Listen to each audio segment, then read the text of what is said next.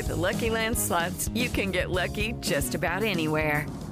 This is your captain speaking. Uh, we've got clear runway and the weather's fine, but we're just going to circle up here a while and uh, get lucky. No, no, nothing like that. It's just these cash prizes add up quick. So I suggest you sit back, keep your tray table upright, and start getting lucky.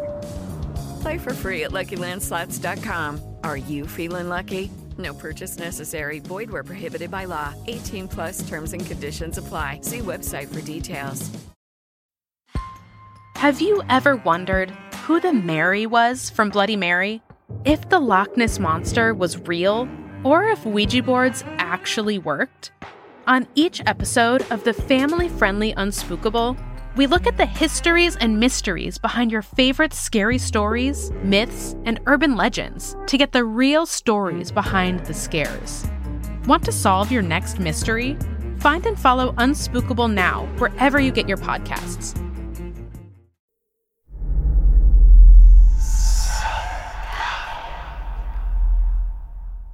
Hey, y'all. All right, so we've got a new episode in the works for y'all that's coming next week as scheduled.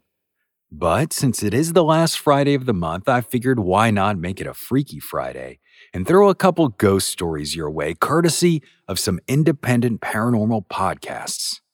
You see, last month I took part in a little campfire storytelling round to celebrate They're Not Shadows' 100th episode.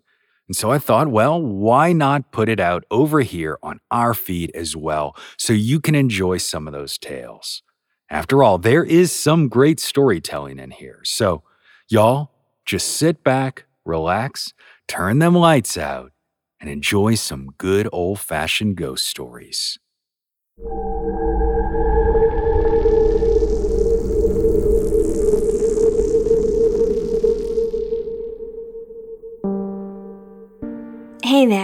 Jennifer, and I host Haunted Happenstance, a creepy and quirky little audio drama set in a historic residence in Boston, Massachusetts.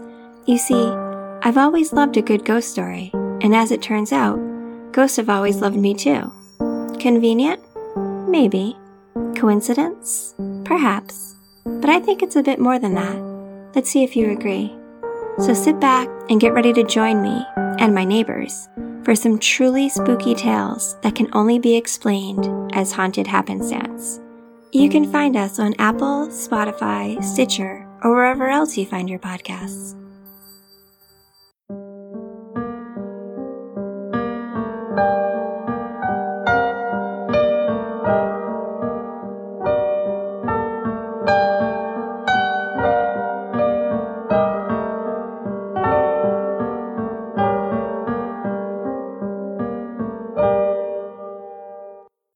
I stared at the clock on my bedside.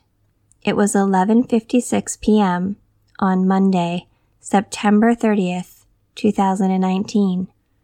4 minutes away from October the 1st. Sure, I was looking forward to the month, even more so for real fall to hopefully creep in. But I was not looking forward to what else I knew would be creeping in at exactly midnight. I stared out into the all but black space that was our lofted condo, the slightest sliver of hazy light slipping in under the front door from the perma-lit brick hallway, and I just clicked my tongue lightly, almost mimicking a countdown ticker. At least this year I had a plan. I was pretty certain it wouldn't last the whole month, but any day that it did work was one more day and night that I could breathe a little easier and heaven forbid, actually enjoy my favorite month for once. Although I couldn't see it in the dark, I knew that just out of reach was a small tote bag, complete with a few basic necessities and a few extra things that hopefully wouldn't be necessary at all, short of a horrific emergency, but better safe than sorry. 11:59. Perfect. So close. I held my breath in anticipation and watched as the numbers flicked over to 12 o'clock. I exhaled and tried to slip my legs out of bed without disrupting either of the snoozers. Luckily, John could sleep through the apocalypse, and Sophie was pretty much deaf, at least when it suited her. I reached down in the dark and let my fingers slip through the handles of the pre-packed bag and turned to my side. I waved to the dirty blonde boy in his late teens, his dirt smeared light green t-shirt and lightly torn dungarees the same as they always were. I tilted my head towards the kitchen, beckoning him to follow me, and he did, without sound or question. I turned our front doorknob as slowly as possible and opened it just enough so I could slip out into the hall without the hinges breaking their creaking halfway point. Holding onto the external handle, I let the door slide naturally back into the threshold and then turned to the boy. In the bright lights of the hall, the smallest trickle of dried blood could be seen emerging from the part in his crumpled hair. He wore only one shoe, a muddy red original low top Chuck Taylor, his right foot bare, filthy, and scratched. Thankfully, we didn't have to go far, and even more thankfully, I was pretty sure he couldn't feel anything anyway. I motioned for him to follow me. I adjusted the bag on my shoulder, and we headed down the fourth floor hall in the direction of the back elevator. Stopping short a few doors of it, I looked at him with the warmest smile I had in my repertoire, made sure my eyes were light and genuine, and finally spoke. Don't worry, you'll be okay, I promise. He nodded and stood more primly. I cleared my throat and straightened my own posture to mirror his, and I knocked my fist solidly against one of my neighbor's doors. When no sound or movement came from the other side, I brought my knuckles back together and this time knocked with a more pleasant cadence. Some shuffling and stumbling was immediately audible, along with a mumbled curse or two, and within a moment, the door opened slowly, uncertainly, and revealed a half asleep, middle aged man, my neighbor, Benjamin. I think it was safe to say that seeing me outside his door at midnight was perplexing to him, but nowhere near as disorienting as when his eyes fell to my companion. I sighed a little, figuratively and literally. Oh, good, you can see him. Hey, sorry to bother you so late, Ben, but you kept saying at the loft's last block party that you thought it was so cool that ghosts visited me, and you wish that they'd visit you too. Well, you're in luck. This fine young man right here needs somewhere to stay for the month, and unfortunately, I just don't have the space for him this year. Benjamin tore his eyes off of me as I spoke and stared instead to the lad to my side half in amazement, half in terror.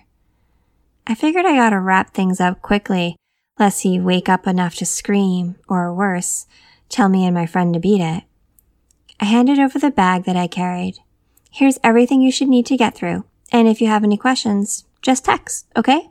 Thanks so much. Really appreciate it. At that, I ducked backwards a few steps and headed back home.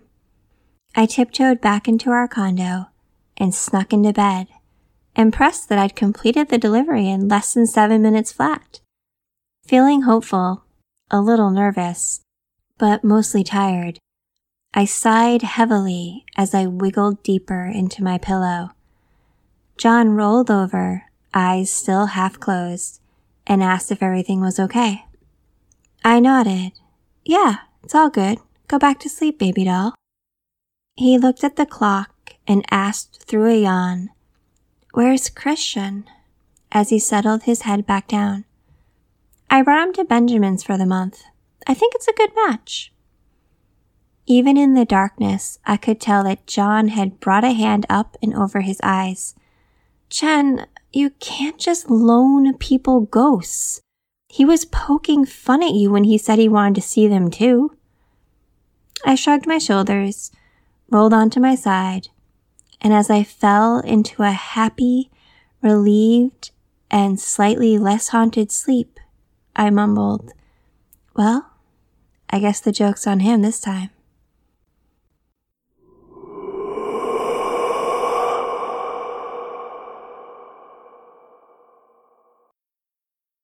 Hello, my name is Emma and I am the host of Real Life Ghost Stories podcast.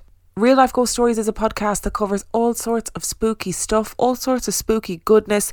Every Sunday, I do a deep dive into a famous paranormal case or claim, and every Wednesday and Friday, I release a mini episode that is chock full of listener stories. The story that you are going to hear from Real Life Ghost Stories podcast comes from episode number 181, The Connecticut Dolls, which is all about an old poltergeist story that I unearthed in my travels, and I hope you enjoy it. Mesmerism is not a term that we use particularly regularly in today's modern parlance. But in the 18th century, it was all the rage and was at the forefront of contemporary psychology. The technique was popularised in the 1700s by Franz Anton Mesmer and was used as a way to cure people of various ailments. Mesmer believed that animal magnetism was the key to this cure, and the procedure involved the application of magnets to the part of the patient's body that was affected by the particular ailment. And then the patient will be put into a trance like state by gazing into their eyes and making what he called magnetic passes over them with his hands. It was so popular that the words mesmerized and variations of it have stuck around, and eventually, mesmerism was superseded by what we now know as hypnotism. The reason we have to start here is that I need to explain to you what kind of man Reverend Eliakim Phelps was. It was 1850 and Reverend Phelps was a very well respected man, but he was also a great believer in all things paranormal, which in 1850 would not have been wholly unusual. He was a practitioner of mesmerism and would cure people of various ailments using the method. So it's safe to say that the forces of good and evil and non scientific reasons for various phenomena were a pretty substantial part of his life. Later in life, Reverend Phelps had married for a second time, and the woman he married was a widow with four children. The children were a girl aged 16, a boy aged 11, a girl aged 6, and another boy aged 3. And our story begins on the 10th of March 1850.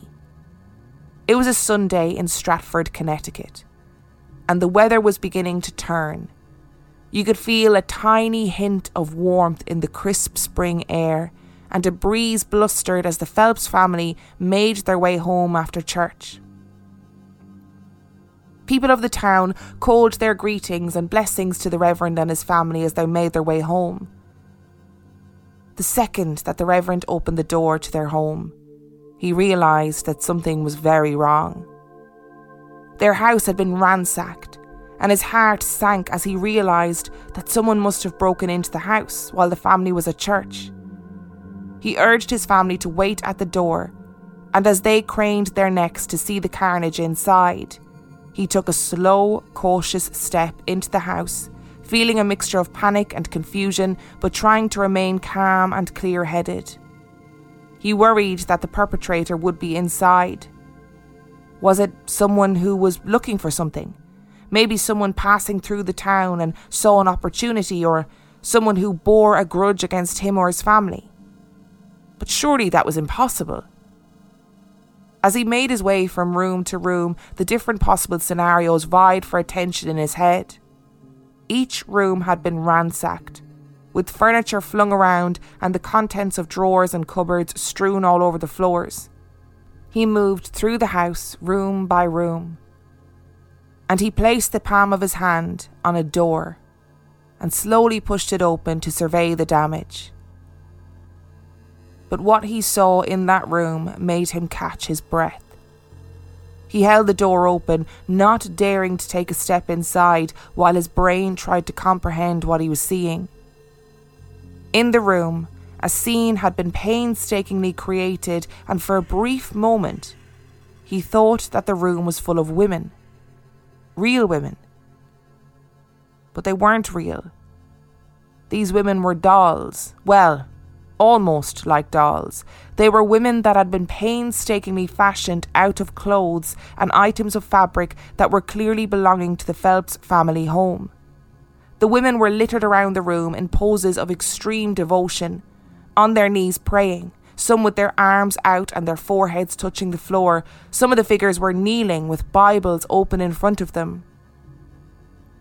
Phelps stepped into the room and looked at the Bible verses, immediately desperate for some clue as to what was happening here. The Bibles were all opened on pages with verses that seemed to reference paranormal phenomenon. As the Reverend surveyed the scene, he counted that there were 10 female figures and one male. And then something else. Something in the middle of the circle of worship that was not like the others. It was a small, goblin like creature, smaller than the others and truly grotesque. And suspended above it was an even smaller figure, like a puppet Phelps stepped backwards out of the room and shut the door. It's hard to imagine how any of us would respond in that situation. The family had been at church, all together, and someone had somehow entered their home and ransacked it, but had also created this elaborate and strange tableau. Whatever had happened, he needed to figure it out for the safety of his family and what he did next is the reason that we even know this story today. He got other learned people involved in an attempt to solve the mystery. His first port of call was a man named Dr. Webster, another well respected man in the community who knew both the Reverend and his family. Dr. Webster ended up being so struck by the events of the next 18 months that he wrote extensively about it in the New Haven Journal and Courier. A watch was set up to try and establish who was responsible for these events. But the figures continued to appear. Rooms that were closed and monitored would suddenly have these figures appear inside them. Webster noted that the figures were made from materials that were gathered from all over the house, and that so many figures were constructed in such a small space of time that it would have taken several people working steadily for several hours to pull it off. The figures varied from being beautiful and grotesque, and were always arranged in some sort of scene. It is estimated that during this period of time, approximately 30 individual intricate figures were created. One of the Phelps sons was led into one of the rooms to survey the scene and ran straight to what he believed was his mother kneeling in prayer in the room. As he grabbed her joined hands, he reeled back in shock as the material crumpled in his little hands, and he realised that it wasn't his mother at all but yet another figurine that, despite being made from fabric, was lifelike enough to fool him. They were made with great skill and care, and didn't seem to be thrown together in a haphazard fashion. The fact that this child could mistake one of these figures for his own mother demonstrates how accurate and lifelike they actually were. And the figures weren't the only disturbance in the house. Webster wrote in his report of the events that, quote, for about 18 months, violent movements and disturbances were renewed with extreme frequency and force. Objects of all kinds were thrown around the house by what seemed to be invisible hands. Window panes were broken, and great damage was done to the walls and furnishings of the home. Rappings were constantly heard, and these sometimes gave intelligent and sometimes blasphemous answers to questions that were asked. It seemed from Webster's report that the Phelps family were at war with something disturbing, invisible, and otherworldly, and something that desperately wanted to communicate with them and would go to any lengths to do so. But life had to continue as normal for the Phelps family, too in all of the worry about the strange events in the home, life goes on. Reverend Phelps needed to continue his work and his writings. The children needed to be fed and educated, and the household needed to be ran efficiently. Reverend Phelps sat alone in his office writing, hunched over his desk. The only sound was the furious scratching of his pen as he worked diligently, his hand racing across the pages. The house was calm and quiet, which seemed like a luxury these days, and for once he allowed his mind to focus on his work rather than the horror of the invisible aggressor that had moved in with them. He briefly stopped writing paused for a second in his chair before standing up and moving to his impressive array of books that sat on his shelves. He ran his finger along them before settling on a book and taking it down. As he opened it, he became aware of another sound in the room other than the rustle of turning pages. It was the scratching of his pen on the paper. He turned around and there was no one in his seat, and the pen was lying lifeless where he had left it. But when he approached his desk, cautiously he realised that his page was now covered in writing that wasn't there a mere minute before. The Reverend ran his fingers softly over the newly formed words, and the ink stained his fingers. It was not yet dry. This was finished mere seconds before, and the words. The words were a strange jumble of words and phrases and symbols that he didn't understand. It was the words and symbols that were a repeated pattern, but none of the family or observers could have expected what happened next. As the invisible aggressor attempted to communicate yet again. It was again a calm and quiet evening, and the family were allowing themselves to be a normal family.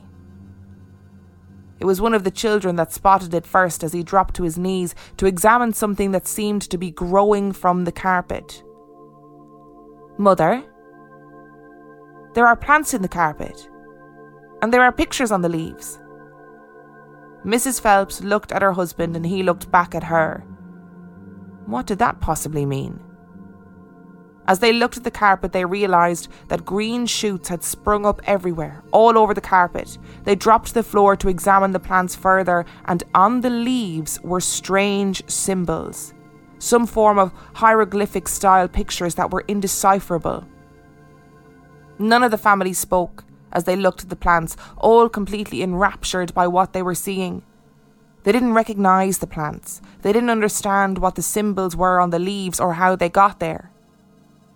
The silence was only broken when the smash of shattering glass heralded that yet something else had been hurled through a window. What is remarkable about this case is that the witness testimonies came thick and fast. One witness, named Mr. H.B. Taylor, reported that he saw the following Quote, In my presence, the elder boy was carried across the room by invisible hands and deposited gently on the floor. A supper table was raised and tipped over when the room was completely empty to people. In one instance, the boy's clothes were cut to ribbons. In the presence of several persons, articles moved through the air and a brass candlestick fell from the mantelpiece and continued to dash itself against the floor until broken. A shovel and tong set moved out of the fireplace and then proceeded to hop about and dance in the middle of the floor. A heavy dining room table was raised into the air, and a lamp moved across the room and set fire to some papers. On a later occasion, the boy was found hung to a tree, and the elder girl, while sleeping, had a pillow pressed over her head and tape tied around her neck, which nearly strangled her. Another report came from Professor Austin Phelps, who was the son of Reverend Phelps from his previous marriage. He reported that, quote, on one occasion, when Reverend Phelps was alone, walking across the room, a key and a nail flew over his head and fell at his feet. That same evening, in the presence of the whole family, turnip fell from the ceiling. Spoons and forks flew from the table into the air, and one day, six or eight spoons were taken up at once, bent double by the invisible agency, and thrown at those in the room. On another occasion, when Reverend Phelps was alone, he was directed by the raps to put his hand under the table, and his hand was grasped by what seemed to be a human hand, warm and soft. Most of the raps purported to come from a Frenchman named D, who had been a clerk for a firm of lawyers who had handled a settlement for Mrs. Phelps. D asserted that he was in hell because he had cheated in the drawing of the settlement papers. Reverend Phelps investigated and did find that there had been fraud perpetrated, though not involving a sum sufficiently large enough to warrant a prosecution. A Reverend Charles Beecher made similar statements about the legitimacy of the case in a report published in 1879, and a man named Andrew Jackson Davis visited the family in Stratford and believed that the phenomena was the result of psychic manifestations from the eldest boy and girl in the household, although he absolutely insisted the events were paranormal. The New York Sun published an article on April the 29th, 1850 in which the journalist, Mr. Beach, reported that he was witness to the paranormal phenomena in the house. He visited the house in the early days of the events, and the elder boy was sitting up in bed with a number of adults in the room investigating the phenomena. They watched as a matchbox fell from the mantelpiece with a bizarrely loud thunk. All eyes were on it as it slid across the floor and under the boy's bed. The boy began to scream and cry that he was being burned. And upon investigation, some paper under the bed had been set on fire and was burning away beneath it. Mr. Beach also reported witnessing spontaneous injuries appear on the elder girl. For example, she would complain of feeling as though she was being pinched, and when she rolled up her sleeves, there were vivid red marks on her arms. The New Haven Journal also reported that they witnessed the girl being spontaneously injured, with her screaming in her bedroom, claiming that she had been slapped in the face and a large red welt appeared on her face. When the reporter watched the family try and comfort her, a porcelain jug rose from a table, floated in the air for a few seconds before being smashed on the ground with huge force. But eventually, the activity in the house began to subside. And in October 1851, around 18 months after the activity started, it stopped altogether. The response was mixed. When the stories were reported in newspapers and journals, people were quick to suggest that the children were very clearly the perpetrators of a clever hoax. But Reverend Phelps insisted that it just wasn't possible and another witness, Reverend John Mitchell, reported that he accompanied the family to and from their home and he witnessed the house being intact upon leaving and then being ransacked when they returned. And he insisted that it was not possible that any of the family were responsible. They were all out of the house at the time.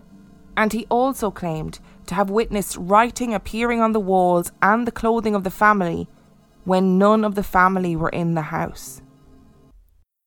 Audio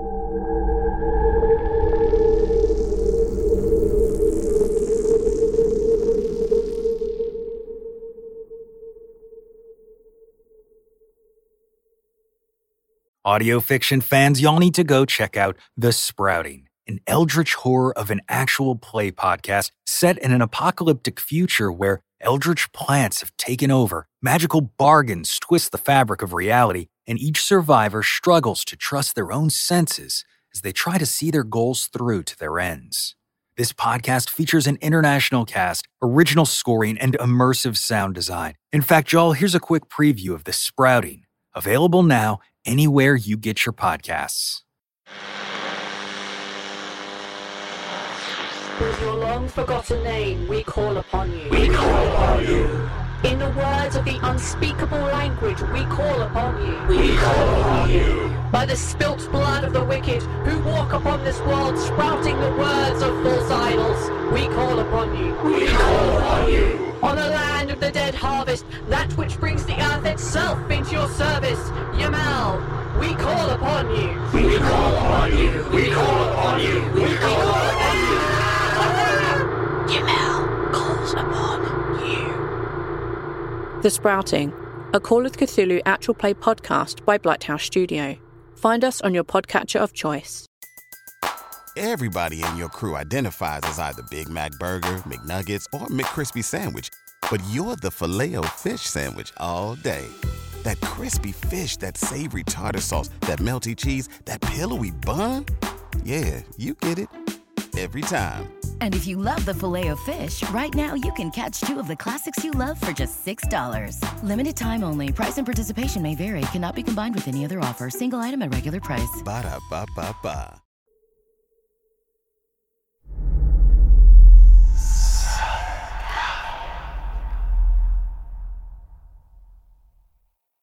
Hey, I'm Brendan Storr. I'm Paul Bestall. And we're the Ghost Story Guys. This story comes from our episode, The Mystery of Missing Time. It's called Orange Light. My parents live in a large house in Pennsylvania that backs up to a large wooded area and one house that sits a bit farther back than ours into the woods. The downstairs is probably 2,500 to 3,000 square feet, and there are numerous big windows including bay windows in the living room above the blinds that look out into the woods. This probably happened about nine years ago. My sister was around 11 or 12, and I was about 20. I was watching her a couple nights while my parents were out of town. It's worth noting that my parents never went away, so I do find it odd that it happened the one time they did. It wasn't too late at night, maybe around 11, and we were sitting with every light off downstairs, specifically watching lightning bugs out those big bay windows and just talking. All of a sudden, there was a huge burst of orange light with no sound that filled up the entire downstairs like someone had turned the lights on, but even brighter than normal. It was almost a deep orange, and my first reaction was that our house or the neighbor's house behind us had caught on fire. We both got up to run outside, and that's the last memory I have of that evening. I know we woke up the next day as normal, went to my old high school's basketball game, and had people over after. There was absolutely no discussion about the night before. Fast forward to about two years ago. My sister, who was now about 18, and I were sitting around the kitchen center island talking. All of a sudden, I got a burst of memories from that night, but only what I just mentioned above. I blurted out to my sister, Wait, what happened that night with the orange light? And she immediately knew what I was talking about. Turns out she had had a memory just the night before that she didn't connect until that moment. Here we had seven years since this incident, where we both never said a word to each other, and then we both suddenly had memories within the same 24 hours. It's worth saying that my sister can be oddly psychic and just aware of things that are completely foreign or unknown to others. She also reported seeing things in our house as a kid. Her vision, or dream, from the night before was of us running out the back door, which we ran out of that evening, and there being a large green glowing orb on the driveway. That's where her vision ends. It wasn't until I brought up the orange light that it clicked in her head that that was that night. I guess she was viewing it as just a dream before, but in that moment she realized it was actually a memory. What's especially weird about all this is that my sister and I are very interested in the paranormal, especially things which are space related, and there is absolutely no way we would have just walked back in after that odd experience and gotten in bed without any discussion. I know we would have offered many theories, as we have now, instead of just ignoring it and getting in our separate beds. What's also weird is that my sister and I both never go to bed before midnight 1 a.m., and if I'm home, we usually sleep in the same bed, falling asleep watching a movie or something. Given where we woke up the next morning, I know for sure that we went to our own beds that night. I've tried to rationalize what happened, like thinking about headlights turning around in the further house's driveway, but they don't match the lights at all. I mean, this was like a nuclear explosion bright, lighting the entire downstairs a deep, deep orange. However, even more than that, I'm weirded out by our completely uncharacteristic reaction to what happened. The reason I chose that particular story out of our archive is I have had my own green light experience, and I don't know that I would say it's specifically UFO related, but it was unusual and I don't have an explanation for it. If you'd like to know more about that, come check out me and Paul over on the Ghost Story Guys podcast, or check out my book, A Strange Little Place The Paranormal Secrets of Revelstoke, British Columbia. Hey, this is Nate. And this is Melissa. And this is You Can See Me in the Dark, a podcast about true ghost stories directly from the people who experience them. We have new stories out monthly with bonus content on our Patreon if you can't get enough. And we got a killer theme song.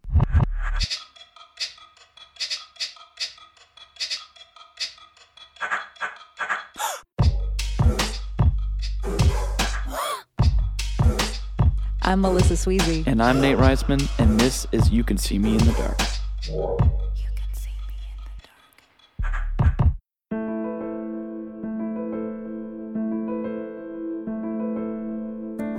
In our most recent episode, Noah tells a terrifying story about growing up in the most haunted house in Bristol, England. This story is about what happened after he left. You Can See Me in the Dark presents Noah.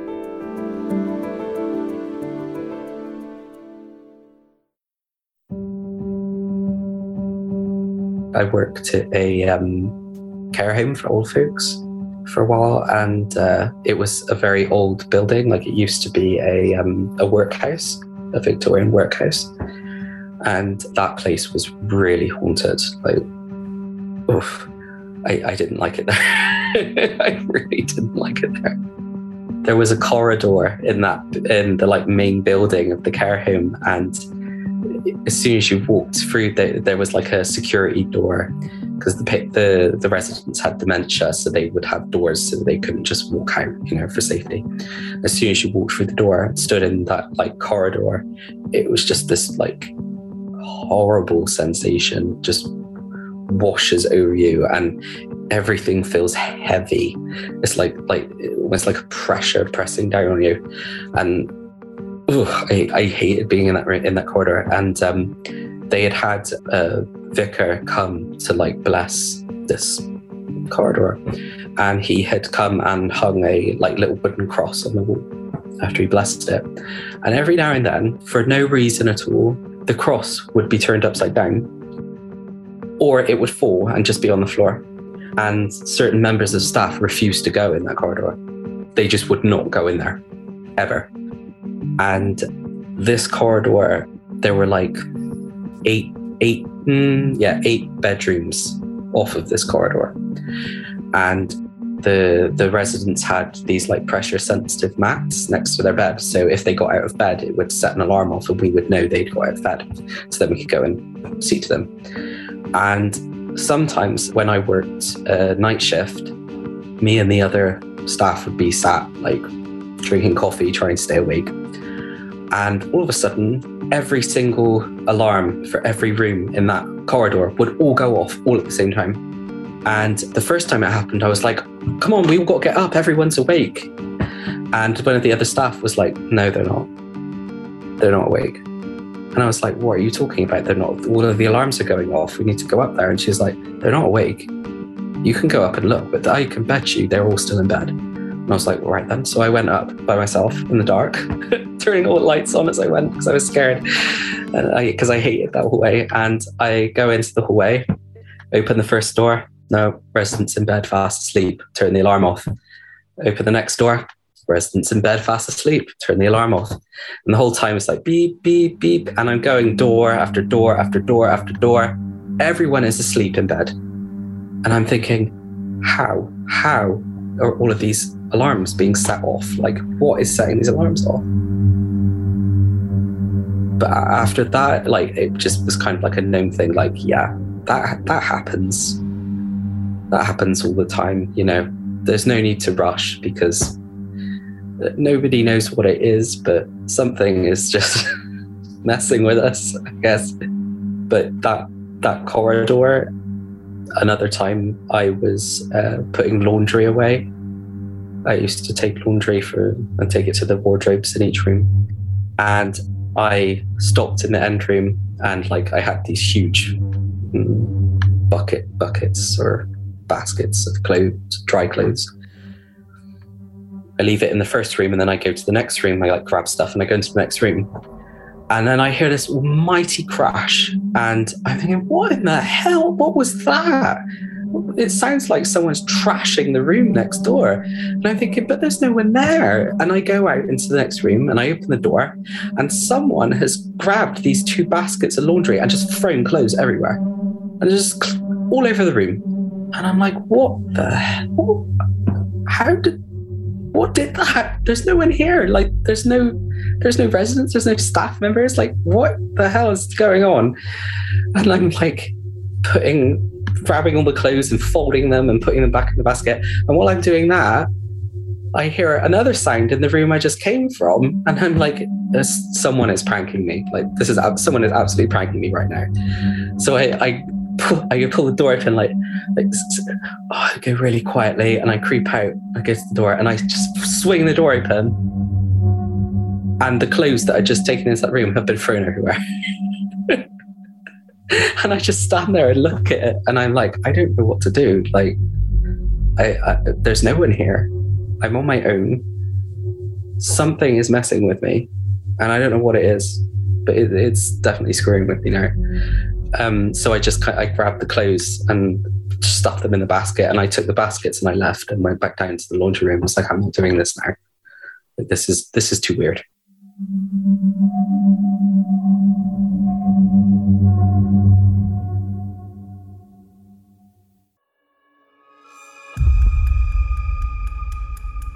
know that it that other weird things had happened to other staff members. Nobody said anything about this uh, that happening to them specifically, but I know other times that staff members had gone into a room and they'd heard a noise in the next room, and when they'd gone in there, someone had opened the wardrobe and everything was on the floor.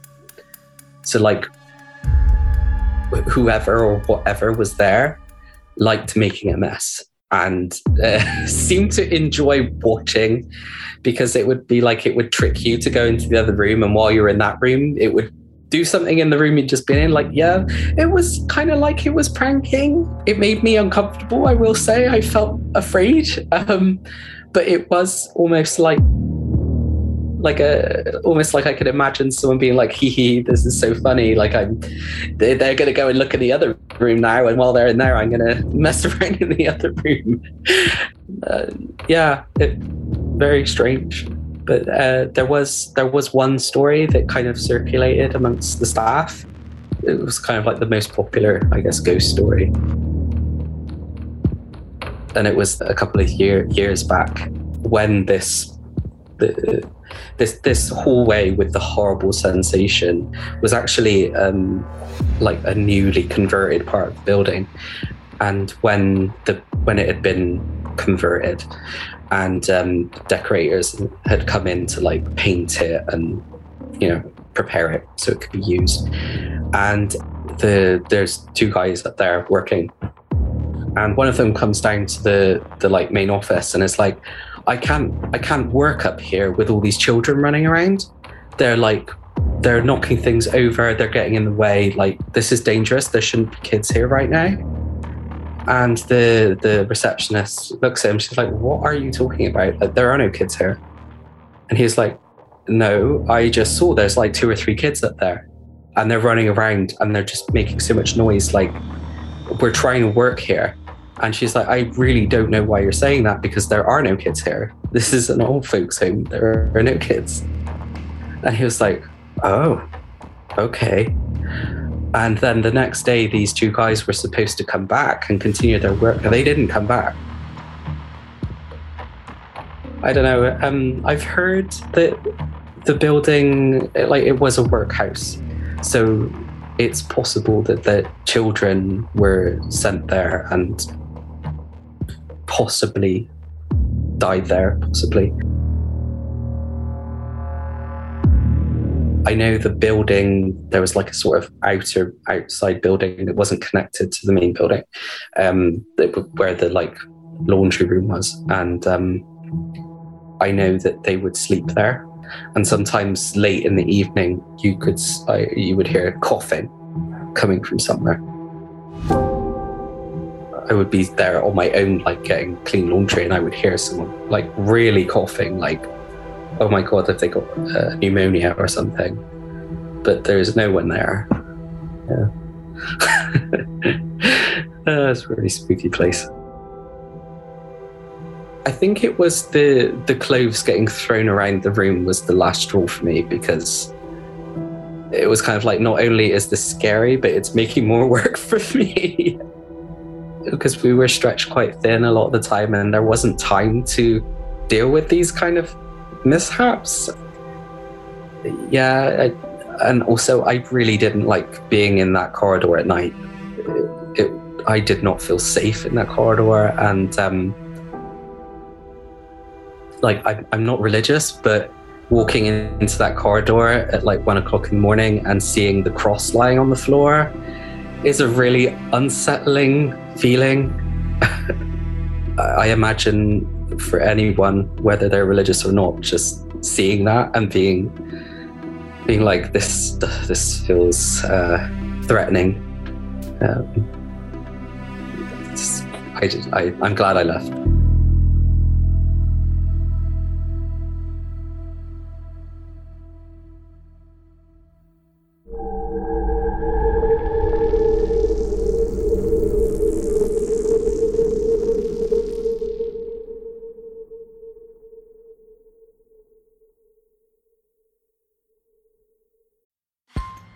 Have you ever wondered who the Mary was from Bloody Mary?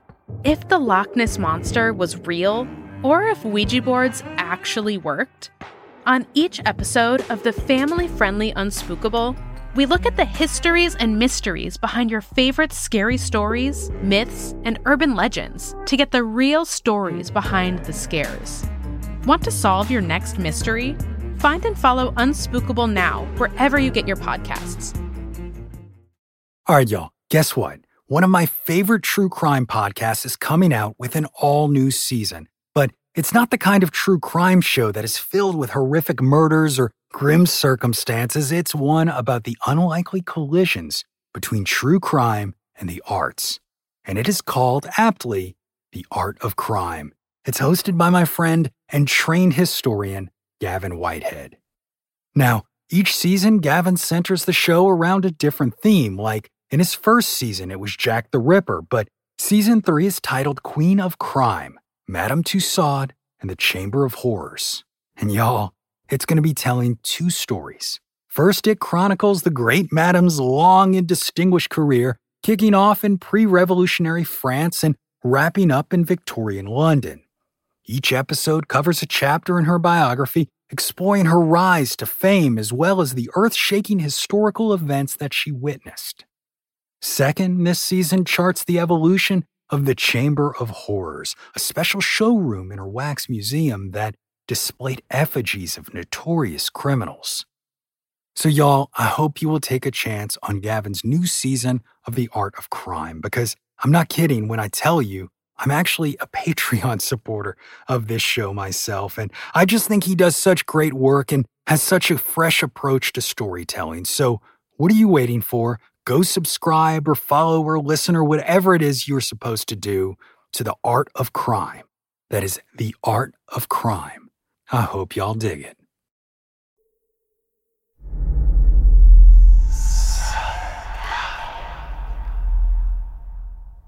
Hello, listeners. My name's Kev, and I'm the host of We Need to Talk About Ghosts. You can see what I've done there. It's meant to be We Need to Talk About Kevin. I've removed the word Kevin and added ghosts, because that's the sort of humour and wit you can expect. Yes, very low.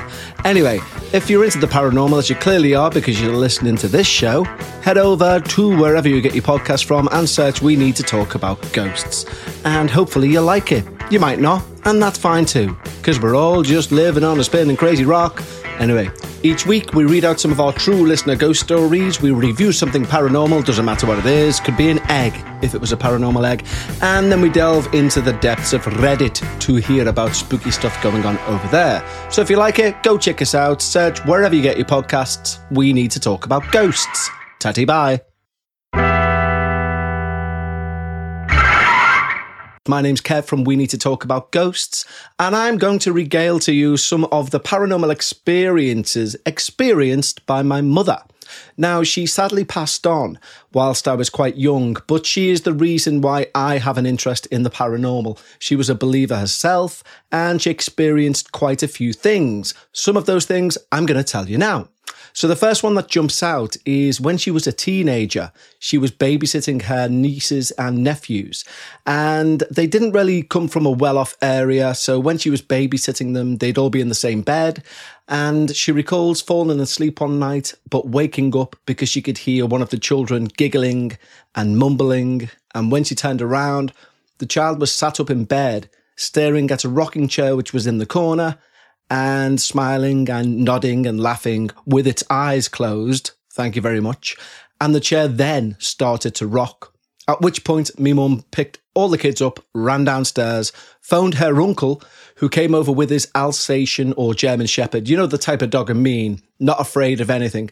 And he comes through the door, he marches upstairs with the dog. The dog dug its claws in at the line of the bedroom so where that metal strip is, which separates the carpet, it wouldn't go any further and it was whimpering. Now, this was the late 60s, and let's just say that animals weren't treated with the same dignity that we treat them today. So he picks up the animal by its fur and throws it into the room, as if to say, What are you scared about? The dog then yelps like it's being kicked, runs past my uncle down the stairs, out through the front door, and is found two miles away, completely knackered, completely breathless. It's not stopped running since whatever it encountered in that room. And apparently, as the dog ran past my mother's uncle, he turned and watched with his own eyes as the rocking chair continued to rock and then come to a stop. So, what was in that room? We'll literally never know. A second tale that she told me was when she was buying shoes for her sister's wedding, and my mother's mother died when my mother was about two years old. So she was brought up by her elder sisters. So she never really met her mother in true terms. Um, she had no recollection of her. Anyway, she goes to a shoe shop in Liverpool city centre. And it's a quiet morning. She gets up pretty early. She's in the shop for bang on nine o'clock. It's the middle of the week. Town's pretty dead. She goes into this shoe shop and she's looking at the shoes and she's thinking, she's trying to pick which ones. She decides on a pair. And through the rack, she sees this woman and she thinks, I know this woman. I don't know how, but I know this woman. Anyway, the woman walks around the counter and says to her, They don't suit you, them, love. I wouldn't buy them. Go with the yellow ones. So my mum goes, Oh, okay then. And then picks up the yellow ones and tries them on. And as she's trying them on, she thinks, that's kind of a cheeky thing to say to someone that you don't know. They don't suit you. So she looks up and around, and this woman's nowhere to be seen. She goes out of the shop and looks left and right. And given the time scale of the woman saying these words and my mum going out of the shop, there's literally nowhere she could have went. But she wasn't there. Now, when she came back and gave a description of what she was wearing and how her hair was, her two older sisters broke down in tears and said, that was your mum. Your mum's come and gave you advice on shoes to wear for a wedding. So that was another little tidbit that she told me. The final two sort of anecdotes, which are rather short from my mother, was when she and my dad first moved into their first house, which was built on an old ammunition site which was bombed during the war. And it was built as a new estate over this decimated building with God knows how many deaths that took place there. Anyway, this new estate was built. They moved in and there was a lot of mysterious activity within the house. They'd heard people running up and down the stairs, go and check, there's no one there. And the infamous story she told was of washing her hair over the bath and being slapped on the backside. And she obviously startled, jumped, ran down the stairs to like give me dad a load of grief. And when she burst into the living room, my dad was in the back garden and my young, my elder brother, sorry, who was about six months old, was in his crib. So there was no one else in the house, yet she was slapped on the backside. Now, interestingly, her neighbor at the back of her house used to only do the housework of a night so she would hoover of a night and she would do all the noisy sort of moving things around and wiping windows and anything she could do to stay active and create a bit of noise, which is the key thing because her partner worked nights. And as cruel as this sounds, she wanted her children to remain awake until her partner returned home so that she wasn't alone in the house with the kids whilst they were asleep. So she would purposefully try and keep them awake by hoovering about 10 o'clock at night, 11 o'clock at night. But the reason for this was when she was alone in the house during the day, things would just move of their own accord. If she tried to hoover around the house, the plug would be yanked out of the socket, lights would go on and off. My mother even went round one afternoon and knocked on the door, didn't get an answer, so peered through the window to see if she was about and looked and seen that she was under the table, hiding under the table. So she knocked on the window until she got her attention and she ran to the front door and answered it in a big panicky state and said, Something's in the kitchen. It's been throwing pots and pans around. I didn't know what to do. I froze. I jumped under the table and I was just going to wait here until somebody came. And um, when my mum and her went and checked, as she says, there was pots and pans all over the kitchen floor. So, yeah, just an interesting few stories there. But as my mother also used to say, it's not the dead we should be afraid of, it's the living. And that is something I truly still believe to this day. She also said, if you want to see a ghost, you will see a ghost. Now, sadly, she's no longer with us, so I don't know exactly what she meant by that, but it probably means it's down to your belief level on what you witness and how you interpret it. But I'll leave you with that. There you go. Tatty bye. Hey, we're, Weekly, Creep. I'm Adam. I'm Dulce. And Weekly Creep is a show where we delve deep into all of the craziness from the paranormal world and beyond, and also sometimes true crime. And other stuff we just delve into because we think it's really interesting and we just want to share it with you. Yeah. For example, I have a story. I wish I could tell you this was an extraordinary night. Something special happened. Uh, I saw my cat do a backflip, but it was nothing of the sort. It was a very ordinary night. I woke up in the middle of the night, two steps, heels specifically, walking down from the living room into the hallway, which was in my view. And at my feet, I see Pork Chop looking in the same direction, alert, focused. Like I don't ever re- remember seeing her, unless she's looking at some sort of bottle cap or a spider, but it was none of that. After I heard these heels, a memory came to mind. Back a few years ago, my sister used to live in the same house. And in her 20s, in her heyday, she would dress up to the nines and she'd go out. And that's the only time that I'd ever remember hearing heels like that rapidly walking around the house. It sounded like it was 2015 and she had forgotten something. She ran back into the house to grab whatever lipstick or perfume she had forgotten before heading out into the night with her friends. But then I remembered it was 2023.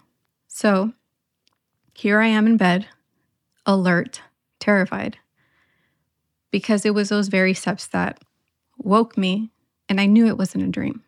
So I turn over and I shove Adam because he was dead asleep, and I tell him, Someone's in the house. He turns over, voice is just full of sleep. And he said, Go back to sleep. You're dreaming. And I completely disregard his comment because I know I'm not crazy. And that wasn't a dream. After I figured he'd be completely useless and of no help at all, I decided that I'm going to put on my big girl panties. And if I find someone in the house I'm going to scream at the top of my lungs and alert everyone in the house. So I get out of the bed and I check every room and I find nothing and no one out of the ordinary. Relieved, I get back into bed and I'm about to fall asleep until I look down and I see Pork Chop still focused in the hallway where I had once heard those steps. I decided I didn't want to tell one of my own personal stories, rather, one of my family member stories. And the reason why is because this one has stuck out to me for years and years, and I've never heard anything quite like it. So, I'm asking you all if you have ever heard anything like this to reach out to me, Weekly Creep, on Instagram and let me know what you think.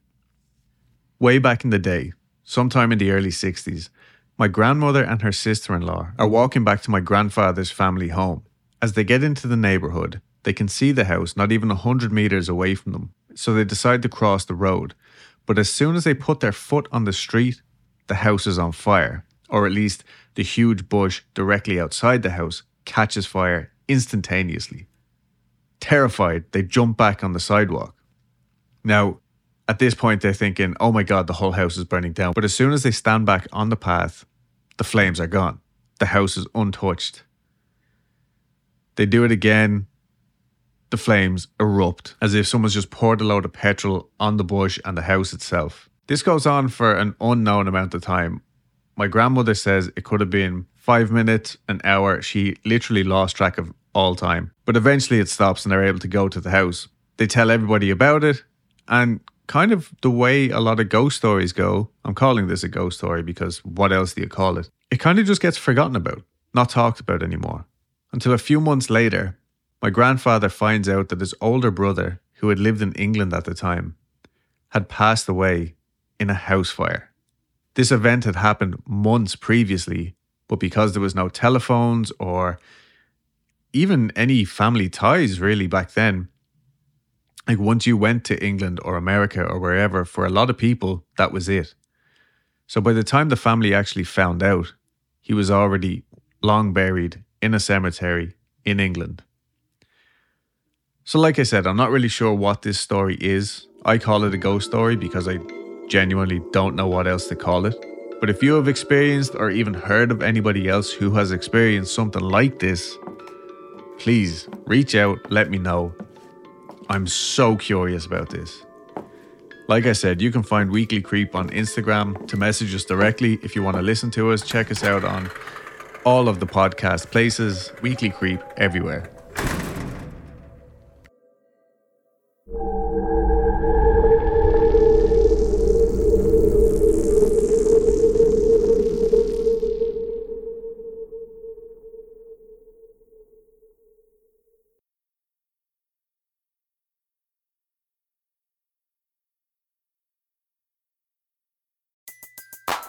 Everybody in your crew identifies as either Big Mac Burger, McNuggets, or McCrispy Sandwich. But you're the filet fish Sandwich all day. That crispy fish, that savory tartar sauce, that melty cheese, that pillowy bun. Yeah, you get it. Every time. And if you love the Filet-O-Fish, right now you can catch two of the classics you love for just $6. Limited time only. Price and participation may vary. Cannot be combined with any other offer. Single item at regular price. Ba da ba ba ba. Have you ever wondered who the Mary was from Bloody Mary? If the Loch Ness Monster was real, or if Ouija boards actually worked? On each episode of the family friendly Unspookable, we look at the histories and mysteries behind your favorite scary stories, myths, and urban legends to get the real stories behind the scares. Want to solve your next mystery? Find and follow Unspookable now wherever you get your podcasts.